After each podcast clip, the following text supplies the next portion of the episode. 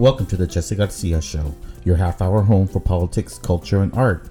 We come to you every week with a new story about your world. Today's guest is Dr. Manuel Cuellar, one of the few professors in the United States teaching Latinx studies. We'll talk about the Latin American writers, authors, and poets he spotlights in his courses. Plus, we'll talk about how current events have shaped his classroom into a source of healing and resistance. I want to thank all the folks following us at Jesse Garcia Show on Instagram, Facebook, and Twitter. For more information about the podcast, visit jessegarciashow.com. Save the date. The Hispanic Heritage Foundation announced that the 32nd annual Hispanic Heritage Awards will be broadcast on PBS stations on October 11th during Hispanic Heritage Month. Latinx community leaders, artists, and entrepreneurs will be recognized at a special ceremony held at the John F. Kennedy Center for the Performing Arts in Washington, D.C. The awards are among the highest honors by Latinos for Latinos and are supported by 40 national Hispanic serving institutions.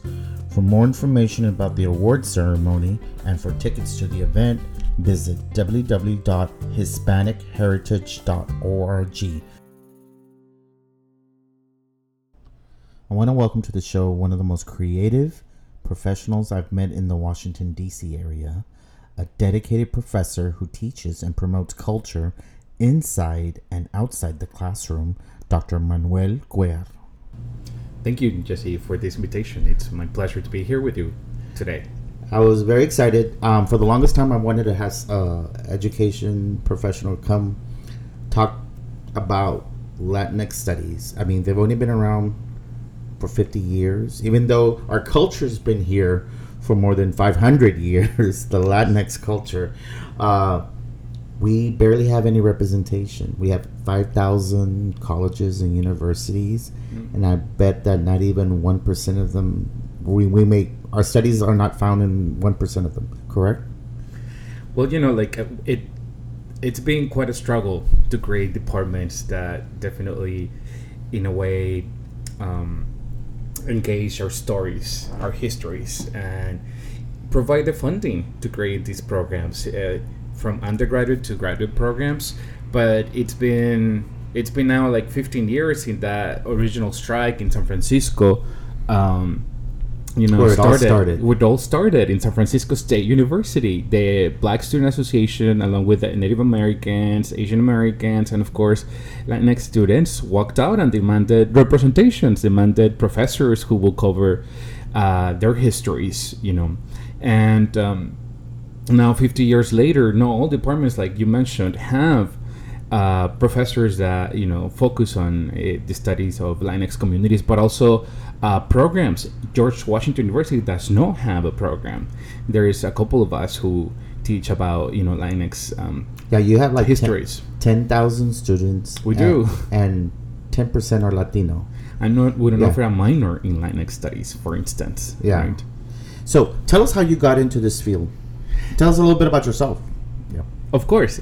So I was born and raised in the um, in a rural town in northern Mexico, in the state of Chihuahua. I was born and raised there. I lived there for 18 years. So I'm the fourth of six.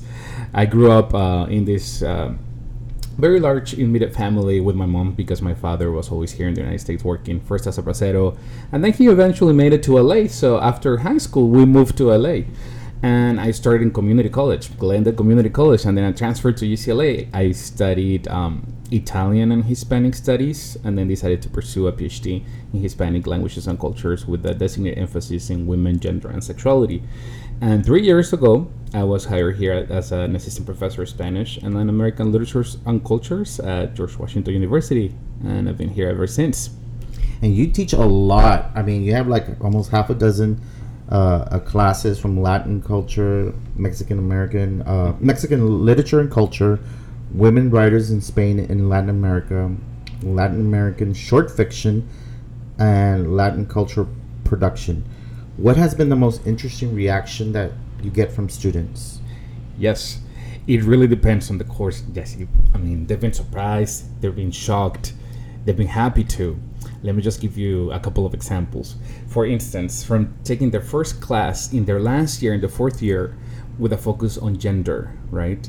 And so realizing that we're reading uh, mainly male authors, for instance, right, in their, in their other majors or minors, questioning terms like machismo that criminalizes uh, brown and black males prim- primarily, and then you know think of the context of the Me Too movement here and the use of terms like toxic masculinity, prim- primarily for you know white males they've been shocked too uh, when I have them read uh, like a novel about migration going through Mexico, you know, like writing La Bestia or seeing like a filmic representation, watching a film, you know, that portrays that experience. And then we get, you know, they get to hear testimonies from people actually going through Mexico in these caravans. Last year I had to change the curriculum to, to address that, right? And what that must be fascinating that you could draw on current events to teach your lesson.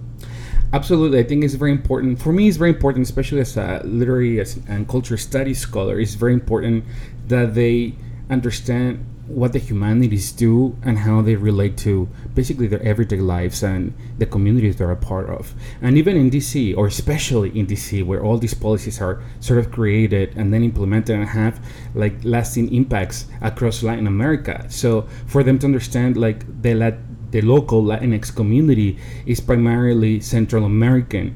Uh, as a result of like U.S. intervention in, in, Central America, and I yes. think it's very important, like when we're talking about Mexico and the role of Mexico too, as part of this sort of system of deportation, also and criminalization of migrants. Um, so when I, my course, on, when I teach this course on Mexico, I make sure that we talk about the role of Mexico and how Central America is such an important part of even the Mexican cultural production too because migration is not unique you know. Exactly. To one country or the other this is part of a experience as, as humans.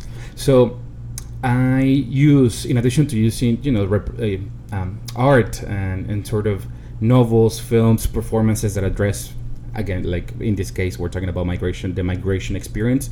I had them listen to testimonies uh, returning to this wonderful project. It's called Humanizando la Deportación, humanizing the deportation, and it's the result of. A, a wonderful collaborative effort and community effort uh, that started at UC Davis, um, and sort of spearheaded by Robert Irwin.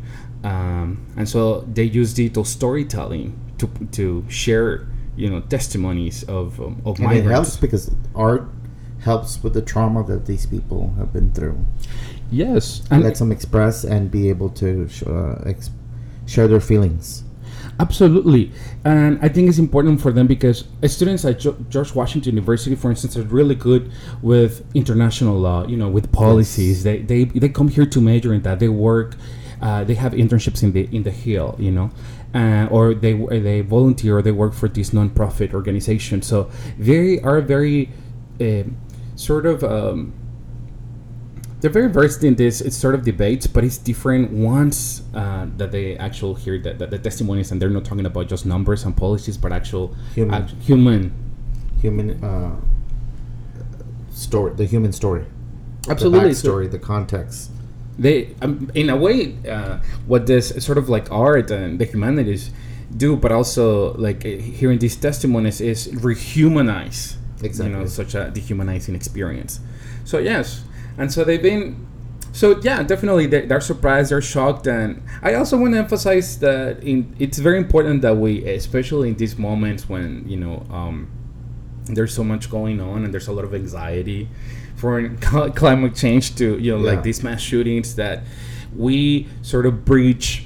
uh, and tap on the ways that we connect as communities. So when I take them to the Mexican Cultural Institute and they see the murals, right, and they see like the similarities, there's a mural there that portrays, you know, like the um, un abrazo americano, like this um, sort of like American embrace between like you know important figures like Lincoln and Benito Juarez, for instance, and George Washington, right, representing that historical figures, historical figures that have been very important for for both nations, but also with the programming that sort of um, you know allow um, the programming that allows students to to see what how these topics of displacements are being discussed elsewhere like in Canada, in Mexico, in Central America, not just in the United States, right? And that's my job. So, who are the writers, authors, and poets that you incorporate into your teachings? Who gets a lot of play?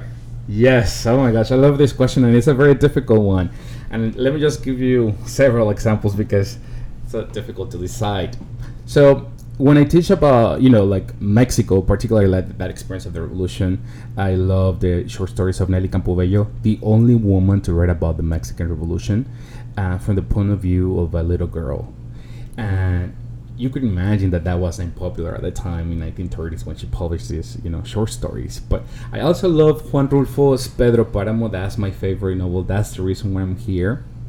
And of course, you'll be familiar. Gloria Anzaldua's Borderlands La yes. Frontera is a must. That book provides much guidance, uh, you know, to cover different topics, thinking about borders, languages, mixed heritage, race, gender, sexuality. I think it's. I use Anzaldua's work a lot to. Thank you. of course, because you know she's one of the most important philosophers and uh, thinkers of our community, and I think it's very important that very underrated. Indeed, and it's very important that uh, our students know that we too produce knowledge, right? And Anzaldua is definitely a, a, testament of that. I also um, include. Um, you know the stories of Claudia Hernandez, uh, the Salvadorian writer uh, that deals with the aftermath and uh, the, the cost of the post-war in El Salvador.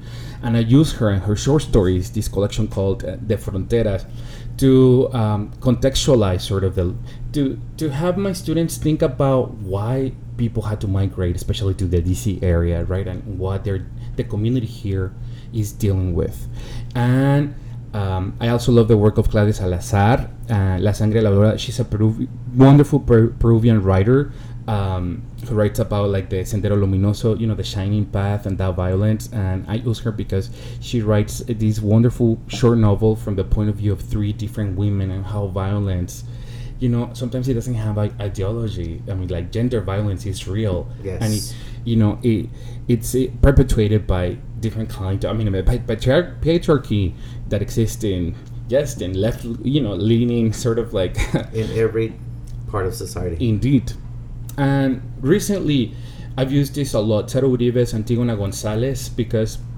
she helped she's a wonderful poet and she she helps me talk about laws forced disappearance bodies language, especially related to the narco violence um, in Mexico.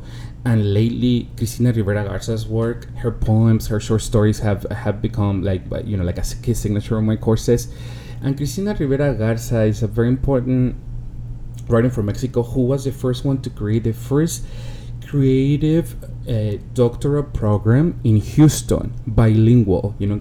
Wow. Uh, and so I think it's wonderful, and the is the first one and the only one that existed really. There's a couple of uh, creative programs um, that you know at the master level, like in El Paso, mm-hmm. and another one in San Diego. But the first one is you know she she created and and precisely to to promote the importance of like writing bilingually nowadays. Your students are they all mainly Latinos or do you have a mixture? I have a mixture, and they're not uh, mainly Latinos. It's um, George Washington University uh, is diversifying significantly rapidly lately. I mean, like when yes. it's 10,000 students and when we get like 300 more Latino Latinx students, you feel the change, right? And yes. so courses like the, the, the, ones that I teach uh, become uh, more needed and we definitely need to expand our, our, our, curriculum offering. But they, they are mixed, a mix of first generations. Many of them come from like the New York area, but also we get the, the, the, students from California and definitely from Texas. But no, we're not as diverse as we should be for being at the nation's capital. Yeah. Now, one interesting aspect about your work is that you like to incorporate dance. T- tell us about that. Yes, I mean my research is about dance and the role that it played at the beginning of the 20th uh, at the beginning of the 20th century in Mexico. So I look at how these festive cultural performances helped shape a sense of corporeal expression that I that I think is very important to understand the formation of a national identity is literally what moved us and move us to do what, right? And this is what my research engages with. I'm also a performer as as you know, part of Corazon uh, Folklorico Dance Company. For our listeners, the way I met Dr. Cuellar was through a performance locally with Corazón Folklorico. Yes. And I love Folklorico because I had to dance it when I was little. In Yes. the parades, uh, growing up in Brownsville, Texas, we had our Christmas parade and then we had our Charro Days parade. And in both parades, there was always a performance that every first, third, and fifth grade class had to undertake. And I've loved it ever since. And watching you do it so beautifully and elo- eloquently, it was just like, wow. It just brought back so many memories. Thank you. And this is actually I ended up writing uh, about folklorico dance in many ways and dance in general, regional traditional dances, because I too danced the nation growing up in Mexico, and then when I moved to California, I started to dance uh, folklorico again, and now that I'm in DC, and it's meant a different thing. That has helped me think about the notion of Mexicanness in different contexts and what it does, right? I think it's very powerful for us to be performing uh, folklorico uh, nowadays, right? It's, a, it's about creating community. It's about connecting, but it's all and certainly it's about celebrating, uh, you know, carrying on and preserving our traditions. But I think these gestures, these performances, acquired a different political valence depending on the the context, and it has been a powerful way to heal and to come together as a community. And I think, um, I mean, I've done. Uh, I perform folklorico just to remember the number of trans, um, you know, crimes that have been that you know um, Crimes towards trans. trans crimes towards trans uh, trans community, Latinx trans community, transvesticidios, Mhm. Transfeminicidios, transfeminicides. I, I, Yeah. It's you know we still need to work on that on the Yeah. language to, to name these violence, but I thought it was a very powerful to honor them. You know, um, One of the most important things that your studies cover is, and it's unique, is queer Latinx work. How has it been received by the students and the faculty mm. at GWU? I think it has been very successful and well received, and I'm so glad that I was able to create this course um, about queer Latin America and incorporate it as part of our curriculum offerings. That, you know, the importance of, of representation. So in that course, I invite our students to think about queerness as a theory and as a practice. Think of it as a methodology to study these representations of non-normative gender expressions and sexualities in Latin, in Latin America and also in across you know Latinx, Latinx communities here in the United States. So we cover literature, film, performances, and let me Current stuff as well? some of the current stuff. And let me just give you two examples. For instance, you know, like we have to we talk about like the Kiss of the Spider Woman, which is Yeah. a, a classic and it's part of our you know certainly our queer archive Yeah. as you know queer Latinos and. Um, Fresa y Chocolate, this wonderful Cuban film, and recently, for instance, we talked about uh, a fantastic woman, the one that won Yes. um, the the Oscar for the best foreign film with Daniela Vega, and so we listened to her and her testimony when she went back, and how she Daniela Vega became a crucial player for you know The- policy to change. Yes, I mean, talk about being an actress and then becoming a social activist and moving the needle when it came to hmm uh, a lot of civil rights, LGBT civil rights in South America. Absolutely, and the the global sort of represent the globe the the global aspect of of her her sharing her story, right, and the importance of bringing this discussion to to contemporary sort of debates in ways that it, you know they've been invisibilized um, forever, really, and. So in that course, I st- I asked my students to also attend and participate in queer-related events at, at you know in, um, in DC in our community or in, on campus, or to do a queer reading, if you will, of the events that they attend. So last semester, I also asked them to engage creatively with the material. So some of them did spoken word, and they brought in the memories about their grandma or being like a proper Latina. One of them, for instance, or digital storytelling about you know like why dance and why create this dance group on campus, or they did painting and how it allowed them to sort of engage with their own process. Not all students were queer. Um, we also you know have a lot of queer allies, but it was a very interesting way to sort of creatively uh, reflect uh, about the theoretical concepts that we discussed. I have this very fond memory of a student who decided to write a children's book of coming out. Oh wow! So he put together like his memories with pictures and all about, you know, like his coming out story to his, you know, to his like sort of like inner child, right? Like one he would have loved to have read before, right? Um, and yes, Yeah, well, that must have been a beautiful concept to put together. Something that you wish you would have when you were young. Sort of like, sort of like the the guide. Absolutely. of what to expect, especially when we come from a culture that, of course, like any other culture, I guess I really, I really don't want to just say that the Latino culture is the hardest, but um, with such so much machismo and religion mm-hmm. on our backs Mhm. that it, it just became very hard for folks to come come out at an early age. Now everything's off the. T- it's like it's a free for all, thanks to the advances we had. But it's just amazing, and I'm so happy that queer Latinx Latinx studies are being taught. That way, it lifts the culture and lifts the mindset that these individuals are in our community. We're no no longer going to be invisible.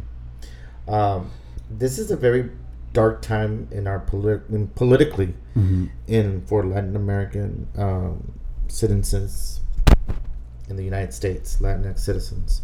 Uh, how does this affect your teaching, and does it often come up in your class? it has significantly affected how I think of myself as an educator.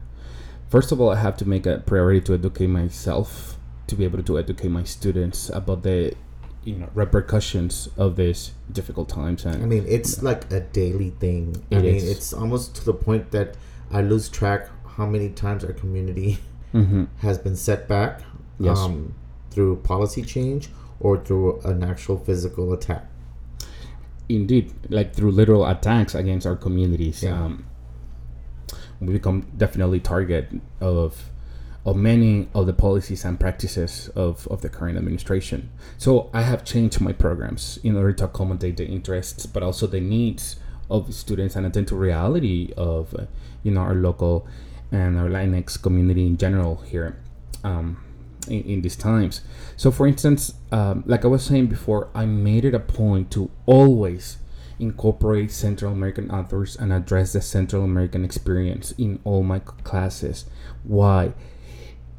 If we don't really talk about you know Latinx, the Latinx you know cultural production in general, when it comes to it, it's usually reduced and you know it's narrowed down to the Mexican American Chicanx experience and the Puerto Rican Puerto Yes. Rican American and Cuban, if so, and at times the Dominican. You know, it's just only either the Caribbean diaspora or the Mexican American diaspora, correct?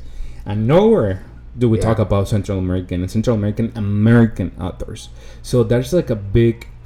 It's very unfortunate, but that we've fallen short of of engaging critically and studying and learning from our Central American American sisters and brothers who've been working here in the United States and also in Central America, right? So I made it a point to always incorporate the Central American experience. And frankly, I have to learn because I wasn't educated. I mean, I never took a class on Central American studies, let alone Central American American studies.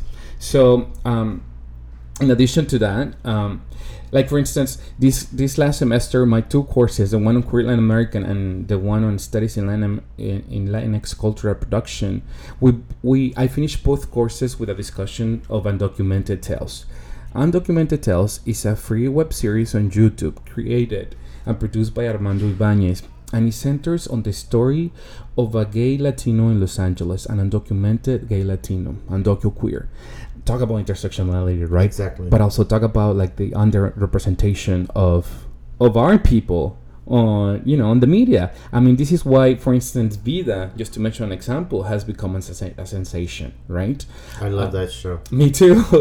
and certainly, um, and it was great that I was able to invite um, Armando Ibanez to talk to my students and reflect uh, about what it's been like to produce this show uh, with no resources, right? Exactly. And my students also in this class, the one that I told you is the first one to ever be taught at the upper division level at George Washington uh, University with a community engaged uh, men focus. Yes. Um, is the one that I that I've created, and so my students have to volunteer at local Latinx um, serving organizations working with children, elderly, or youth think of you know DC bilingual, Monroe Elementary, in, aspe- in after school programs, or Somos Familia, we're family. You know, just interacting with our elderly, elderly members of the community, What a or great resource. That's yes, or the Latin American Youth Center. good. Um, LAYC. Yes. LAYC, yes. And so that the students not only think about, yes, Anzaldua is wonderful, but it falls short if we don't engage the community, right? If my students in DC, who often come from very privileged backgrounds, not all the time, but certainly many times, if they don't get to know the local Latinx community. And so I made it a point to, I made a priority, frankly, uh, as part of uh, what I contribute and what I bring to the table. Um, And uh, it kind of gives them a purpose to deal and direct all that probably anger or sadness that Mhm. they've been experiencing because of the events of the past two, three years. That they focus that and channel that into something good. Yes. Absolutely, and this is why I also been inspired precisely by this uh, wonderful p- project of uh, humanizando la deportación to use and produce digital stories. So I train my students. Why digital stories? Because you know they're very short. They're three to five minutes, and the the the the point is that they they create them collaboratively with the members of the community with whom with whom they participated, and I think it's very important because they get to keep that. Their story if they choose to to, to share it, and I think it's very powerful uh, to be able to hear and learn from their stories. And yes, this definitely complements, but in, in a way enhances, you know, how and when they think of Latinx imaginaries. Um, That's great, great service for the student and for the community. Why is it important that we incorporate Latinx studies in schools, not just colleges and universities, but actual schools, yes, that's a very important question. pre-K to twelve? Absolutely. Because, first of all, our story matter, matters because our history is still part of this nation. Latino history is United States history. Um, and I think it's very important that we need to, you know, that we continue to learn from these Latinx authors that shape and contribute and contribute to the cultural landscape of the United States. I mentioned before on docu on DocuTales.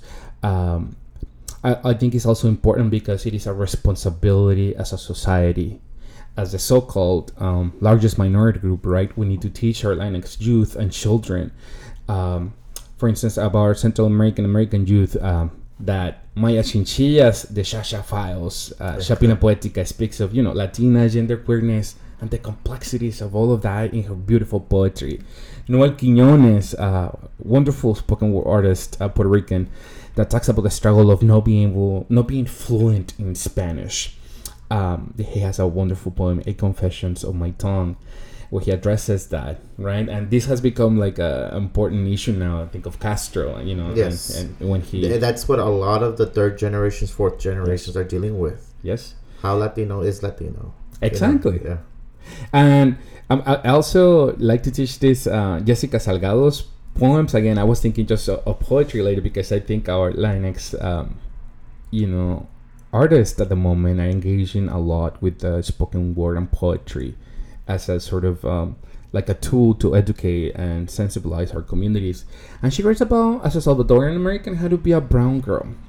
So at the end of the semester, I went to Cardozo High, invited by Joanna Davila, and I taught a class, you know, about these amazing Latinx poets, and we shared, um, you know, what it was like to hear for the first time, you know, a Latinx author in a literature course, right? And I think it was very powerful because in that class we had recent immigrants, immigrants who have been here for one, two, three years. Some of them were still learning English, and we also had heritage speakers of Spanish, right? So we had that wonderful mix. And these Latinx authors oftentimes mix, but not always um, English and Spanish, because this is our reality. It's a living, living language, and you know the the Spanish spoken in the United States. And I always make sure my students know that it is the second largest variant in the entire world, and soon it will be the first one. So what does it mean to study Spanish, right, in these Yes. times? And so, and at GW, and I also want to tell you why it is important that we incorporate Latinx or Latinx studies perspective, is that we need to be able to teach our students, our children to begin with, and our youth, um, to understand the implications of like not taking for Well, first of all, no ignoring and also not taking for granted our place at the table, whatever that table is. And so at George Washington, we organize this um, wonderful program that honors the legacy of Huerta, Chavez, and Larry. Itliong. And the addition, first we'll focus on Cha- it was a program focused on Chavez, and then Chavez on Huerta, and it couldn't be complete without acknowledging the important and often ignored legacy of Larry Itliong. He is the one that actually began the, the movement, as you know. Exactly. and a call to action and you know so that celebration is is a two-day celebration and we invite these various organizations with whom we work eh, through you know like this uh, sort of volunteer programs and they come to campus. Children have come to campus to sing to dance to learn and just to be in community They, frankly. They- I mentor kids in high school, and I assigned them so like a book report. Well, really to write a paper on a Latinx individual, past or current. That you know, so like we're gonna write our own history book mm-hmm. of our Latinx folks. yes And for some, they were like, oh, extra homework. I thought this was just going to be a fun group after school.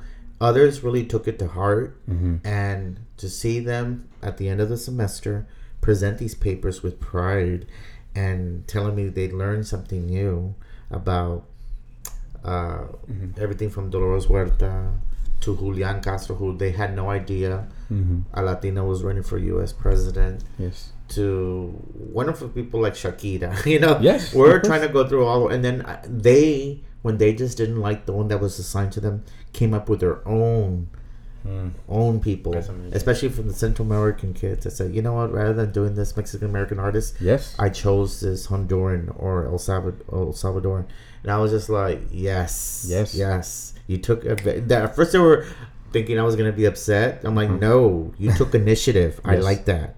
So it was beautiful, and they really had a good time mm-hmm. presenting these papers. Some of them were afraid to get in front of the class and speak, you know. course. But for others, they just they just went on and they went more than one page. They gave me two, three pages because they got real passionate about it. So there's a hunger. Yes. So I am very happy that you're leading the effort with Latinx studies, and hopefully this kind of catches on because our children deserve it. Absolutely. And let me just mention briefly about um, the importance of bringing the conversations between um, Latin America and Latinx um, studies and certainly about communities and expressions. And I think as someone who was born and raised in Mexico, but then came came of age, if you will, in the United States, I assume both labels, right? And so I made it a point to to teach and learn from both sides of the border, and especially because there's so much fluidity now.